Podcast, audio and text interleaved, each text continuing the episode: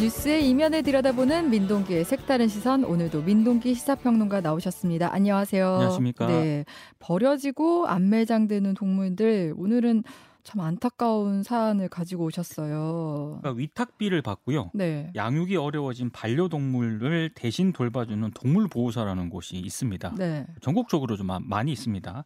이런 업체 가운데 한 곳이 위탁받은 개 한 100여 마리를 처리업자에게 넘겼고요. 어. 안매장한 사실이 적발이 됐거든요. 네. 이 언론에 보도가 됐고 사진까지 공개가 됐는데 아 정말 좀 처참하더라고요 보니까 어. 이제 이걸 경찰이 이제 이 사설 동물 보호소 업주 이제 언론에는 A 씨라고 이제 나와 네. 있는데 이 업주를 비롯한 두 명하고요 네. 처리업자 등 모두 세 명을 구속 송치를 했습니다. 음. 그리고 해당 업체 직원 등 일곱 명을 같은 혐의로 불구속 송치를 했는데 오늘은 왜 이런 사건이 계속 일어나고 반복이 되는지 음.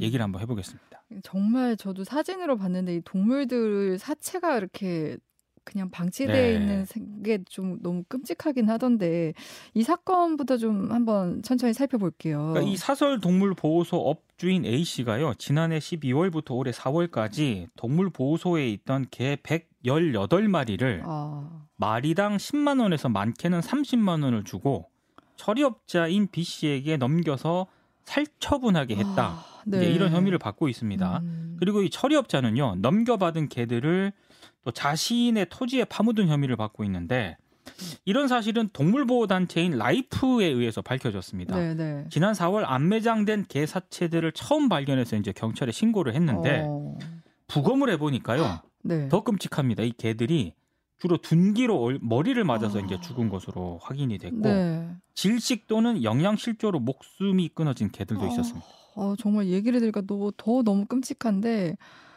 아, 근데 이 동물보호소 업주 좀 수법이 악랄하다고 해야 할까요? 악랄하고 악의적인 측면이 좀 있는 것 같아요. 네. 경찰에 따르면 이 동물보호소 업주가요 주로 온라인 등의 사정상 키우기 어려워진 반려동물을 대신 키워준다 음. 이런 글을 올렸다고 해요. 네, 네. 그리고 이걸 보고 연락을 당연히 하는 사람들이 있을 거 아닙니까? 네. 개 주인들에게 마리당 100만 원에서 600만 원 정도를 받고요. 이제 이걸 넘겨 받았습니다. 야, 돈도 많이 받았네요. 많이 받았어요. 네. 그리고 이제 최종 수사 결과를 지켜봐야겠지만 이 애초부터 넘겨받은 개들을 보호하려고 했다기보다는 네. 처리 업체에게 넘기기 위한 돈벌이 수단으로 좀 이용한 것 아니냐 이런 의심을 할 수밖에 없는 정황들이 이제 조금씩 공개가 되고 음, 있습니다. 뭐 어떤 정황들이에요? 일단 이 업체 A 씨의 업체가요 반려견을 위탁한 뒤에 최소한 30일까지는 보호소에서 지내는 모습을 이른바 위탁한 개 주인들에게 아, 공개를 합니다. 잘 지내고 있다 이렇게. 네. 근데 이후에 계약금 액수에 따라서 공개 기간이 추가되는 식으로 이제 계약을 해왔다고 해요. 어머. 그러니까 계약을 조금 더 뭐 연장하거나 계약금을 좀 더 주거나 이러면은 더 많이 이제 오랜 시간 동안 공개를 했다는 그런 얘기인데 아. 문제는 공개 기간이 지난 개들 있잖아요. 네. 이 개들 같은 경우에는 처리업자에게 넘겨서 음. 살처분하는 그런 방식으로 업체를 운영을 했다는 그런 얘기입니다. 네. 나름 저는 치밀하게 계획한 게 아닌가 이렇게 음. 의심을 하게 되는데요. 네, 네. 당연히 이제 이 상황이 되면은 위탁받은 반려견을 좀 보호하려는 게 아니라 음. 결국에는 돈벌이용으로 이걸 보호소를 운영을 한 것 아니냐 그렇죠. 이렇게 의심을 할 수밖에 없는 그런 상황입니다. 아, 이게 무슨 전염병이 걸려서 살처분하고 이런 것도 아니고 그냥 어떻게 보면 그냥 방치를 하기 위해서 그냥 살처분을 한 거잖아요. 그렇죠. 근데 반려동물과 관련해서 이런 소식들이 전해질 때마다 아, 참 사람으로서 참 우리가 참 너무 극악하다 이런 생각을 하는데 마음이 너무 아파요. 그러니까 저도 고양이 두 마리 키우고 있는 집사거든요. 국내 반려동물 양육 인구가 1,500만 명 정도 된다고 합니다. 음. 그러니까 그, 그만큼 이제 반려동물 입양에 대해서 관심이 높아질 수밖에 없는데 문제는요. 언론에 종종 보도가 되긴 하는데 버려지는 동물 그리고 이후에 죽음에 이르는 그런 반려동물도 적지 않게 지금 증가를 하고 있습니다. 네. 실제로 반려동물을 키우려는 사람이 늘어나고 있고 네. 실제 양육하는 사람이 늘어나고 있는데 그에 비례해서 보호자가 끝까지 책임지지 못하는 반려동물도 증가를 하고 있습니다. 네. 그리고 정말 저도 이제 개인적으로 화가 나는 그런 대목이기도 한데요. 파양이라고 하는 게 음. 버려지는 거지 않습니까? 네. 사실상. 근데 이게 어떤 사람에게는 돈이 된다는 거예요. 어. 그러니까 이걸 악용해서 끝까지 이제 동물을 끝까지 보호하지 못하고 파양하는 보호자들 입장에서는 죄책감이 좀 많이 들거든요. 네, 네, 네. 근데 이 죄책감을 이용을 해서 돈을 버는 사람들이 분명히 있습니다. 이게 딱 그 사례인 거잖아요. 맞습니다. 예. 근데 대체 언제부터 이렇게 이제 파양되는 동물이 많아지고 이들을 이용해 가지고 돈을 버는 상황이 발생한 건지 모르겠어요. 그러니까 저도 자료를 찾, 찾으면서 알게 된 건데요. 이 반려동물 파양을 산업화한 이른바 신종 펫숍이 영업을 시작한 시기가 2010년대 초로 어... 추정이 되고 있고요. 네, 네. 돈을 받아가지고 뭐 구조된 동물이라든가 파양 동물을 받고 입양 보낼 때도 돈을 받는 그런 식으로 이제 영업을 하는 그런 전략이 음. 한 4, 5년 전부터 국내에서도 본격적으로 성행을 하기 시작을 네네네. 했다라고 합니다. 그러니까 동물 보호 단체들은요. 이 이른바 신종 펫숍에 맡겨진 동물들의 안위라든가 행방을 알 수가 없기 때문에 이거 상당히 문제다 이렇게 음. 요구를 해왔고 네. 문제는 이게 문제다라고 지적은 하긴 했습니다만 이 구체적인 증거를 잡기가 굉장히 어려웠거든요.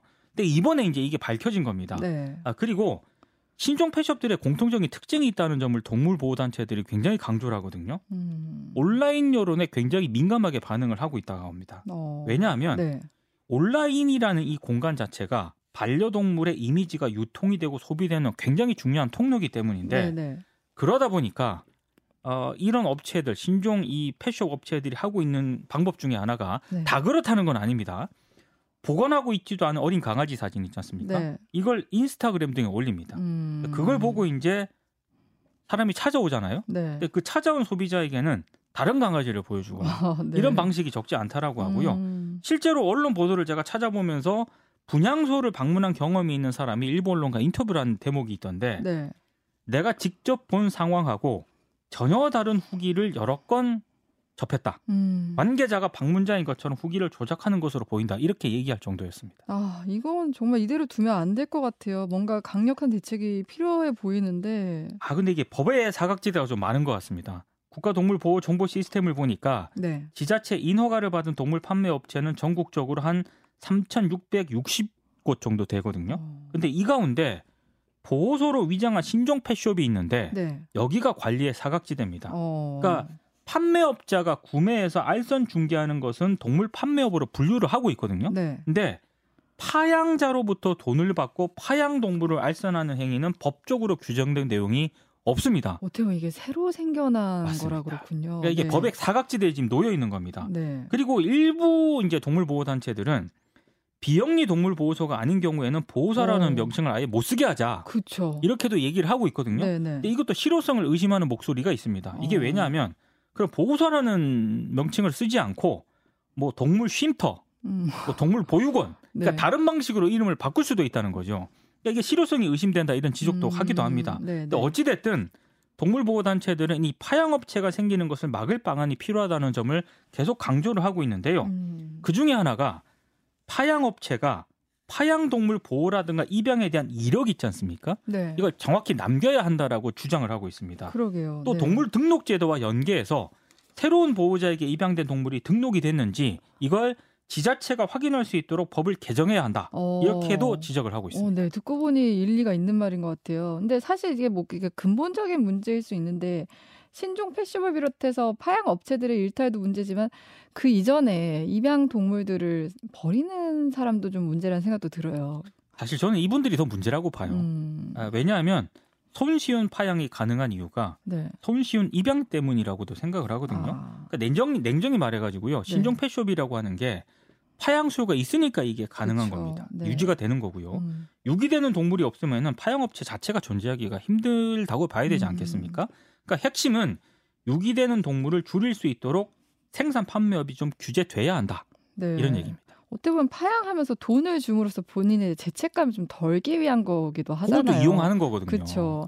근데 이 생산 판매를 규제하려면 구체적으로 어떤 방안이 마련돼야 할까요? 가장 시급하게 동물 보호 단체들이 주장을 하고 있는 게 동물의 법적 지위를 신설을 해야 된다. 네. 왜냐하면 이 동물을 사고 팔 수 있는 물건으로 여기는 이 풍토가 분명히 있거든요. 그러니까요. 네. 이거를 좀 바꿔야 되려면은 음. 민법을 개정해야 된다라고 지적을 하고 있습니다. 네. 그러니까 어, 앞서 소개한 사례와 같은 대량 동물학대 사건이 있지 않습니까? 음. 이 원인을 결국에 찾다 보면은 동물은 물건이라는 그런 사람들의 맞습니다. 생각이 있거든요. 네, 네. 근데 이거를 좀 음, 바꾸기 위해서는 동물은 물건이 아니라는 그런 문구라든가 규정이 만약에 법으로 제정이 된다라고 한다면 음. 제가 봤을 때 인식이 많이 바뀔 수도 있을 것 같거든요. 네, 네. 그러니까 결국에는 동물을 물건 취급하는 인식을 바꾸는 선순환 구조를 이 법 개정을 통해서 마련할 수 있다.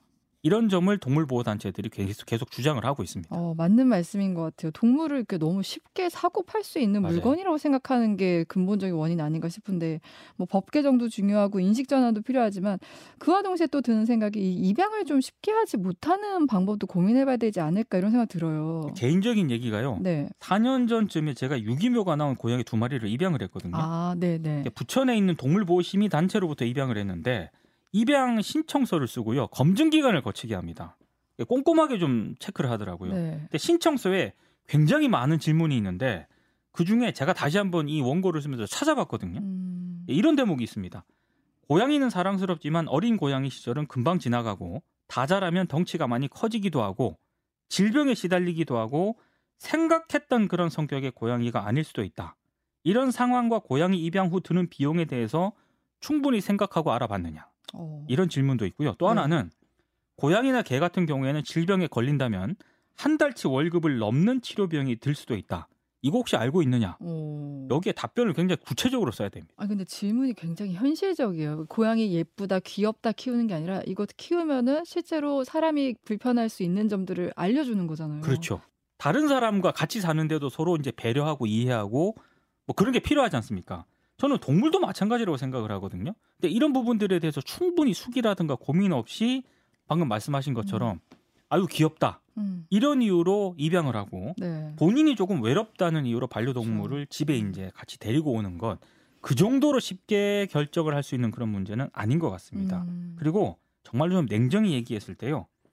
버려지는 동물이 많은 사회는 건강한 사회가 절대 아. 아니라고 생각을 하거든요. 네, 네. 파양의 결과가 어떠한지는 앞서 소개한 동물들의 어떤 비참한 그런 죽음에서 우리가 확인할 수 있는 거 아니겠습니까? 음, 네, 그 동물들의 안타까운 죽음에는요. 분명히 버린 사람들의 책임도 굉장히 크다. 음. 이런 말씀을 좀 드리고 싶습니다.